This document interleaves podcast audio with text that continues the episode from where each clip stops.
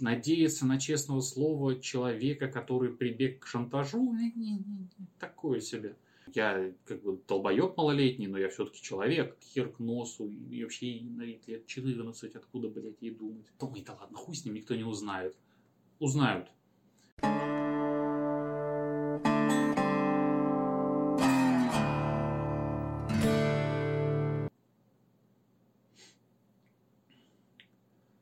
Всем доброго времени. И мы продолжаем обзор сериала «Аркейн». И у нас сегодня третья серия.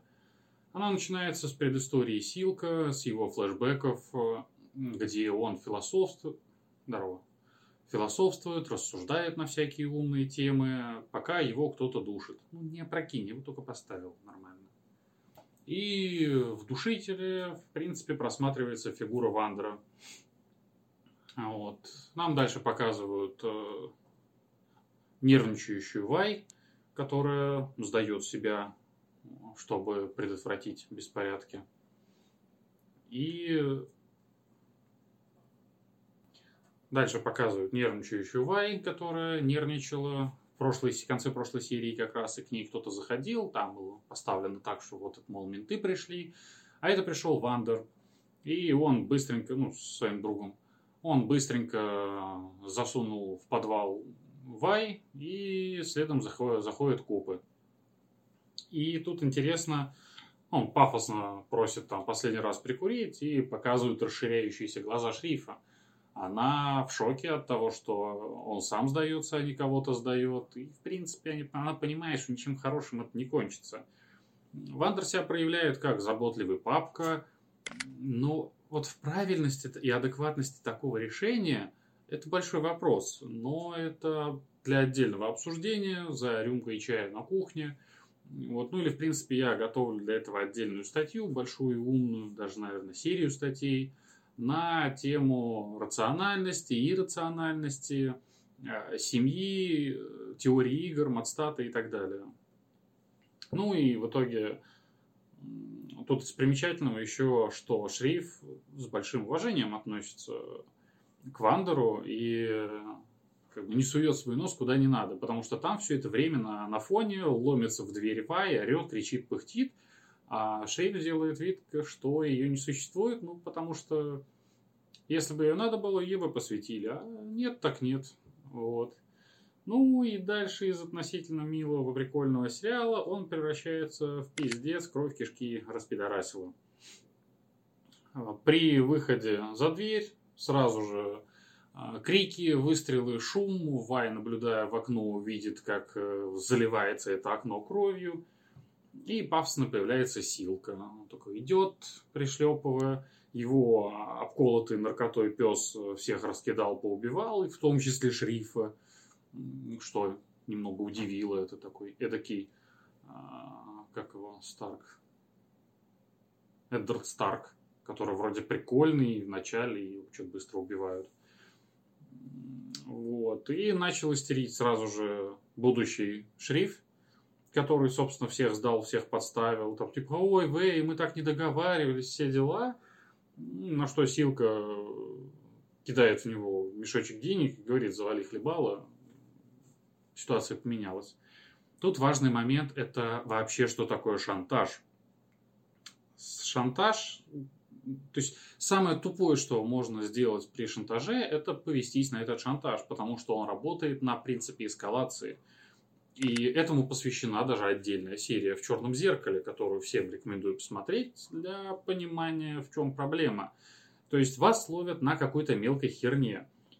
Э, и за, за эту мелкую херню заставляют вас сделать другую херню, уже более тяжкую. И дальше будут шантажировать ей.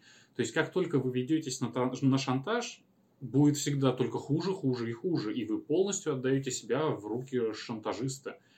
И вы можете надеяться только на его честное слово. А надеяться на честного слова человека, который прибег к шантажу, не, такое себе. Вот. И шантажировать. На, на этих принципах построено вообще все. На принципе шантажа, эскалации – коррупция, взаимоотношения, сценарий, да и половина нашей жизни, наверное, если так задуматься, покопать. И выход из этого всего предельно прост. Это ответственность. А, делайте только то, за что вы готовы нести ответственность. И не надейтесь на то, что, ой, да ладно, хуй с ним, никто не узнает. Узнают. Ну, и если узнали, то несите ответственность за содеянное, будьте взрослыми мальчиками и девочками. Ну и между делом не будьте столь критичны к окружающим, когда о них всплывает какая-то там мутная херня. Ну, я имею в виду прилично. И если, например, завтра злые мамкины хацкеры взломают э, мой компьютер и заснимут, как я рукоблудием занимаюсь, да и похер вообще. Я молодой человек, рассвете сил, смотрю приличную порнуху, все замечательно, мне нечего особо скрывать. Это абсолютно нормальный процесс, так же, как и поход в туалет. Это делается приватно в рамках приличия, но в этом нет ничего предосудительного. Поэтому, когда слили все эти ролики с Дзюбы, все таки переполошились, смотри, смотри. И чё? Как будто никто этим никогда не занимался. Ну, что, детей ест, что ли, на, на завтрак или чё? Бред. И ладно, вернемся к нашим аркейнам. Обколотый хмырь, Декарт, по-моему, а, довольно обыденно убивает всех вокруг и утаскивает за волосы Вандера. А, и опечаленный зам шрифа понимает, что он сделал что-то не так, в сердцах выбрасывает мешочек, ну, как бы, кого уже это ебет. Ну, и как раз это то, о чем я говорил, дальше это будет показана эскалация. То есть, деньги неважно взял, он не взял, важно, важен сам факт, что он попался на крючок, он сделал гадость, которую ему никто никогда не простит, и поэтому он вынужден будет дальше э, лобызать, э, лебезить перед э, Силка постоянно. Тим-тим-тим-тим. Силка утаскивает Вандера к себе, и нам показывают, как куется мерц... оружие, как делается мерцание. В общем, ребята полным ходом готовятся к войне. И состоится интересный диалог между Вандером и Силка. Показывается, что да, это он его душил. И раскрывается, что они были, в принципе, как братья. А потом что-то пошло не так. И эта сцена похожа на свержение старого вожака молодым – а, и ну, не, не без причины. Вандер отошел от дел, при этом не отпустил, скажем так, бразды. То есть он пытается что-то контролировать, при этом сидя у себя в баре и занимаясь своими детишками. С точки зрения а, человека, он молодец, семенин, похвально. С точки зрения лидера, он говно. Он перестал заниматься людьми, и как бы вопрос появления Силка – это абсолютно закономерный вопрос. Только время, когда он появится – и отличный момент, когда Вандер предлагает убить его, но пощадить линии. Ну, линии, насколько я понял, это местный микрорайон. И Силка этого не может понять. Он говорит, что ты готов умереть за причину, но не готов драться за нее. Довольно резонно. То есть здесь есть над чем подумать. Ну и, как я говорил ранее, довольно философский вопрос, с одной стороны, с другой, довольно математический вопрос. Гнить в нищете или говне, или умереть за стремление к нормальной жизни, тут выбор не всегда однозначный. Да, наверное, даже всегда неоднозначный. Далее нам показывают очередных малолетних энтузиастов э, Виктора и Джейса, которые хер клали на запрет Мохнатоухова на то, чтобы заниматься магией, и рядом крадутся, чтобы скрасть свои запертые чертежи, наработки и всякое такое. Зачем их э, застает Мел? Вот и очередной шантаж. Она... Ну, поэтому, кстати говоря, что информация это самая ценная. Она насадила их на крючок, и дальше, в случае успеха, она скажет, ребят, как бы я вам помогла, вообще вы преступники малолетние, я вас раскрою, поэтому давайте половину прибыли мне давайте. А в случае провала она скажет, типа, я не я, корова не моя, знать ничего не знаю. И там будет слово их против ее, и, естественно, она победит. Она же, блядь, советник. А, ну, удобненько. Вай приходит домой, говорит, что все плохо, собирается идти, возвращать папку, все собираются – и одна очень-очень-очень знаковая сцена. Вай запрещает Паудер идти с ними. Причем очень однозначно, злобно и негативно. И абсолютно неважно, чего хотела Вай. Защитить сестру, освободить себя от ответственности или что-то еще. Важно то, что услышала Паудер. После всех разговоров о том, что она косячница, так снисходительного отношения всех вокруг, она услышала только одно. Ты чмо, ты косячишь, сиди здесь, тебе не позволено спасать отца, потому что ты чмо. И человеческий мозг, и э, как вид заточен, человек как вид, он заточен для чтения другого человека, для чтения эмоций, для подслеживать, куда человек смотрит и так далее. И эмпатия, эмоция, мимика – кажется, что в современном мире, что это не важно, это не нужно, нет, это важно, это ну, очень важно и очень нужно. И в этот момент Вай просто забивает хуй на всю свою ответственность, как старшей сестры, как родителя. И абсолютно неинтересно, что чувствует, что думает Паудер. Она делает то, что она хочет. То есть она никакой обратной связи не видит, и ей насрать она отчуждает э, Паудер от реальности, она не позволяет ей участвовать в этом, как делают э, процентов 90 родителей. Естественно, последствия не такие печальные, но очень печальные. И мало кто вообще об этом задумывается, следит за этим и так далее. И... А самое главное, для чего это было сделано? Для того, чтобы защитить Паудер? Э, не очень. Там один хер все перемрут, и началась война. На войне детей не, не бывает. Для того, чтобы не заморачиваться с Паудер, ну, да, это уже больше похоже. Дальше Паудер, соответственно, бьется в истерике, потому что она не может сидеть, сложа в руки. А, Всей семье грозит смерть, ее еще бросили, а она человек. Она нормальный человек, она переживает, испытывает эмоции, ей дико хуево в этот момент, и она испытывает все эмоции, которые присущи нормальному человеку, абсолютно. И, естественно, она делает то, что сделает любой нормальный человек, ребенок, он тоже человек, только маленький. На ее месте она берет и делает по-своему, помогает сама. И это та же самая ситуация, что у Джейса с Хеймером. Такие вещи, их нельзя просто взять и запретить. Это так не работает. Можно только сломать человека под правильным углом, и тогда он будет послушный. Но тогда это будет уже не совсем человек, это будет тряпка на всю жизнь. И далее Вай, Вай начинает спасательную операцию, делает стандартную тактическую ошибку и недооценивает врага. Типа, ой, смотри, папка, ой, а я такая хитрая, умная, проберусь, тоже, никто же не охраняет. Вот. Она вообще не особо заморачивается, какой-то там аналитик или что-то еще, она на эмоциях чисто бежит, спасает. Опять же, тут вопрос, кто виноват к смерти всего дальше будет? Вай, которая тупо на пролом поперла, или все-таки Паудер, которая всех взорвала? Вот, дети спасают Вандера, Вай месяц УПГ, и тут опять очередной раз стоит отдать дань уважения очень завернутая интенсивность повествования, очень все накручено, и ты прям сидишь, особенно если не знаешь, то есть если вы не смотрели сериал, то срочно, я еще не, не все, за... хотя ладно, все почти за спойлер, в любом случае идите смотрите, потому что, ну или забудьте, что я говорил. Там очень все хитро и красиво закручено, прям сидишь, грызешь ногти, ох, что же будет дальше. Дальше, после боя, Вай душат как котенка, когда опять пришел обколотый этот э, пехотинец местный. Причем ему уже херово, он там блюет, вываливает свои кишки наружу. Ну, а еще одной дозы закинулся. И самое, что главное, а Вай, э, Паудер это все видит, и она видит, что Вай душит, что всему сейчас пизда, ее убьют, вообще всех убьют, и она как бы эту кидает бомбу, с которой начался сериал с синим шариком, магия, аркейд, вся херня.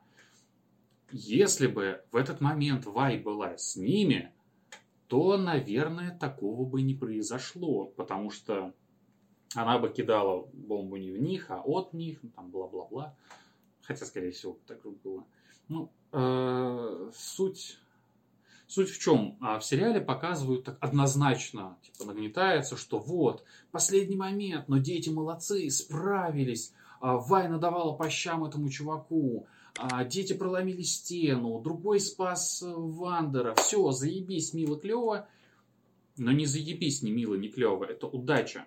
Это абсолютно точно так же толстяк мог не выбить кирпичик или там не оказалось бы прохода или что-то еще. То есть любая мелочь, которая пошла бы не по плану, все им пизда, потому что вот уже на пороге уже дверь выбил э, этот э, обколотый Декарт. И опять же, если бы Паудер была вот с ними в этой комнате, она бы видела, что не надо уже бросать э, гранату.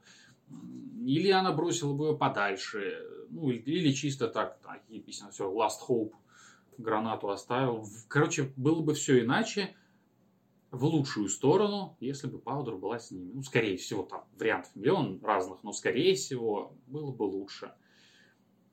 И происходит бада-бум, красивый, эпичный, под клевую музыку. Все умирают. Я немножко был удивлен, что там, половина, почти все умирают. Ты думаешь, что они главные герои, и как бы дальше будет экшон развития, а нет, их просто протыкает, блядь, бетон, заваливает бетонными плитами, протыкает железяками. Все ужасно, смерть, разложение, все страшно. И вот все вот эти мелочи я бы сравнил, наверное, с Чернобыльской катастрофой. Там нет какого-то вот, вот он виноватый козел, он сделал не так. Это куча-куча-куча разных мелочей, которые вот так вот э, катастрофично все сошлись воедино ну, и привели к катастрофе. Точно так же по в Аркейне куча мелких событий, там, то, что сделал Вандер, еще хер знает когда, то, как повела себя Вай, то, что, что Джинкс, как Паудер еще, там накосячил. Вот, вот все вот эти вещи, они очень негативно сложились в то, что произошло. А произошел полный пиздец, все умерли. А, ну, хотя, в, в принципе, катастрофа катастрофы, но начал так-то все Силко. Он изначально, у него план был всех убить. И не сейчас, так завтра он пошел бы и завалил всех нахуй. Поэтому причина все-таки есть, в отличие от той же там техногенных каких-нибудь катастроф, тут есть инициатор с именем и фамилией. Однозначно причем. И Паудер пыталась изменить этот ход вещей. Не вышло, хотя она спасла сестру, это тоже немаловажно. Еще не стоит забывать, что это все происходит с началом гражданской войны. То есть, э, то, что нигде не безопасно уже, то, что Паудер оставили сидеть в таверне, ну, блядь, а что мешало Силка отправить головорезов туда – ее порезали на лоскутики, и чё? Ну и Вай винила бы себя, и сидела бы, бухала, и кололась. Ай-яй-яй. То есть, э, как у нас все хотят, где-нибудь укрыться, куда-нибудь свалить в другую страну, если вдруг что-то случится, вы никуда не уйдете. От глобальной катастрофы, которая может произойти, никуда не деться. Вы можете отсрочить ненадолго неизбежный конец. Поэтому ответственность несите ответственность за то, что происходит вокруг. Ну и, в общем, идет война, а на войне редко бывает что-то позитивное. И Вай делает охуенно логичный вывод. Во всем виновата Паудер. Yeah! И тут сама Паудер страдает пиздец как, когда понимает, что произошло. А вопросы детства, воспитания и поведения довольно сильно волнует. Я всегда на этом делаю акцент, потому что это личное. И я когда общаюсь со взрослыми людьми, мне всегда кажется, что у них просто отбила память абсолютно, и они не помнят ничего до 20 лет. Они не помнят, какими они были, они не помнят, как они действовали, и самое главное, они не помнят, как они себя чувствовали, какие эмоции переживали. То есть а, с ними делали, ну, с ними поступали как-то, что не вызывало у них хороших эмоций в детстве. Они это абсолютно забыли и продуцируют ту же самую систему на своих детях. А я помню, я помню практически все свои эмоции, которые переживал, их причины и их результат. И поэтому я пытаюсь максимально это дело изучать и пропагандировать. И меня один хуй никто не слушает, потому что у нас стабильная э, я ж мамкина, правда, типа, не рожал, завали ебало. Как вообще это работает, я не понимаю. Типа, если ты получил права, но у тебя нет машины, значит, ты не умеешь водить. Если у тебя нет прав, но у тебя есть машина, значит, ты умеешь водить. Ну, какая-то такая логика, ее, ну, точнее, ее отсутствие. И И то же самое происходит, ну, то есть я помню, про детство что заговорил, я помню, когда я косячил, мне было очень херово, потому что я понимал, что я накосячил. Я как бы долбоеб малолетний, но я все-таки человек. Я понимал, что я накосячил. Мне было очень херово. И меня еще сверху давили тем, что ах ты сука, ах ты как плохо сделала, а блядь, а вот мы тут стараемся, а ты сука сделал плохо. Мне еще хуже делали. И ни к чему хорошему это не приводит, как минимум в плане. Построения нейронных связей касаемо семьи, отношений и всего вообще. И то же самое происходит с Паудер. Она понимает, что она сделала. То есть это самая хуевая ебаная рана ей будет уже на всю жизнь. Она себя винит, ей херово, ей плохо. У нее погибли все, кроме одной сестры, родной сестры, старшей сестры, которая которая для нее, я не знаю, защитница, мать, отец, все. И что делает Вай? А, она кидает ее. То есть вместо Вай, вместо того, чтобы помочь, а, чтобы утешить, постараться сказать, что она не виновата, как-то помочь ей пережить эту хуевую ситуацию и смерть всех близких, Вай поступает как а, максимально тупой дебил. Она сваливает все на Джинс, и она говорит, что Джинкс виноват. Силка, произошедшая трагедия, хуевая жизнь вокруг, все мелкие проблемы, это все были предпосылки. Но именно здесь, именно сейчас, именно в этот момент Вай ломает полностью Паудер. Она полностью напрочь ломает ее психику, делая из нее Джинкс.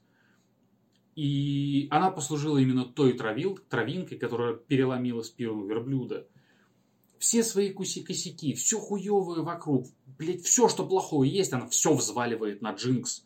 В то, что она виновата, она ее винит, блядь, гнобит. И все свои косяки, все хуевое вокруг, она все это перекладывает на Паудер, тыкая в нее пальцем, что это ты, сука, виновата. Почему? Потому что Вай дура. Ну, или тоже потому что Вай человек. Она как бы не читала умных книжек, не обдумывала это все холодным там рассудком, как я, не прикидывая хер к носу, и вообще на лет 14, откуда, блядь, ей думать. Ну, в общем, она человек, она поступила, ну, она поступила максимально хуево, но самое главное дальше. Опять же, она поступила как конченая мразь, все дела вспылила, и очень хорошо показано дальше. Она осознала, что она сделала – она успокоилась, так взбелени, встрепенулась, подумала, что сделала. Она уже вот как раз рационально, холодно проанализировала, что она сделала, что произошло. На фоне ревет, истерит в ужасе, в панике, просто в последней надежде. Ну пизда, человек, помоги. И тут уже абсолютно отдавая себе отчет, Вай берет и кидает ее. Она предает, она бросает ее и уходит. И вот это уже все, это финишная черта. А особенно крики душераздирающие Джинкс на фоне. Это надо абсолютно не иметь, сука, сердца, чтобы уйти. Наверное, это вообще самая сильная сцена во всем сериале. Паудер лишилась семьи, лишилась э, родных, близких, она в этом виновата. Ну, точнее, нет, не то, чтобы она в этом виновата, блядь, в этом Силка виноват.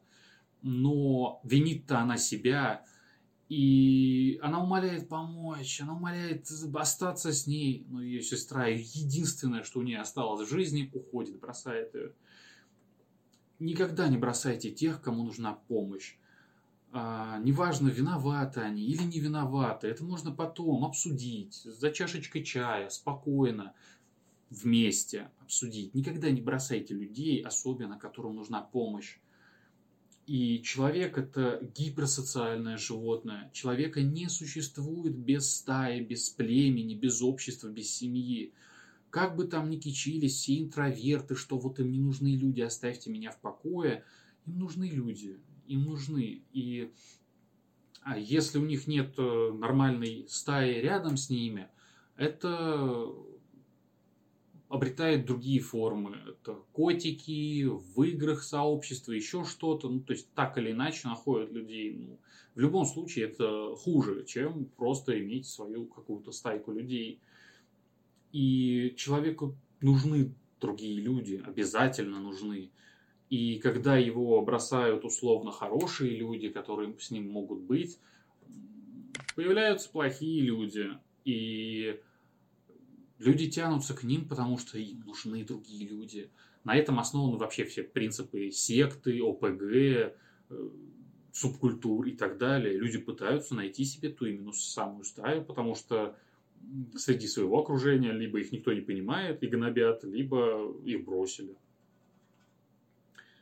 Ну и Силка проявляет слабость, и, точнее человечность, и удочеряет Джинкс.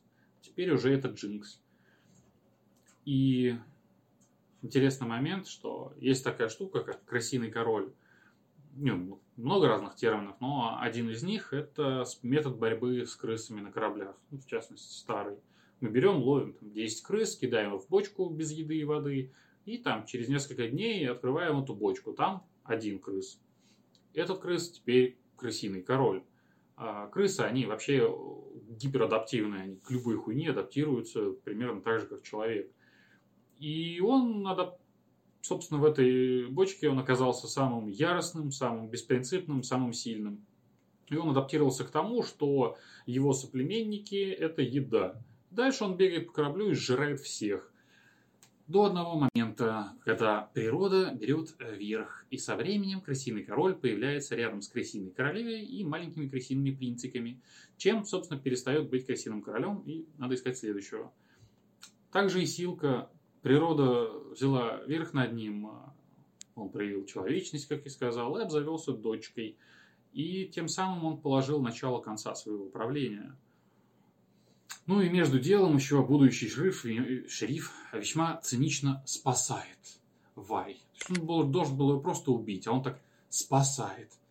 И кидает ее в тюрьму, где ее будут до конца жизни трахать, насиловать, э, пиздить, э, ломать кости и так далее. Е! 10 очков, блядь, за спасение. Ну и между делом еще нам показывают Джейса с Виктором и Хеймера. По выражению лица Хеймера видно, что он тоже проиграл они замутили магию, и он обреченно смотрит, что он также осознает начало конца. И вот это да, он же ведь нихуя не сделал, чтобы это предотвратить. Как же так вышло? Вот. А, что у нас дальше? Ну, и, а, а дальше все. Это очень печальная серия, очень сильная, очень напряженная, пробивает постоянно на слезы и эмоции. Ну, она замечательная. И что из этого самое главное можно вынести? Будьте добрее, любите друг друга, никогда не бросайте людей в одиночестве, помогайте незнакомым людям, просто любым нуждающимся в помощи. И также помогут вам. И, и только так мир станет лучше. Никак, иначе никаких способов нету. На этом все. До следующего раза. Всем пока.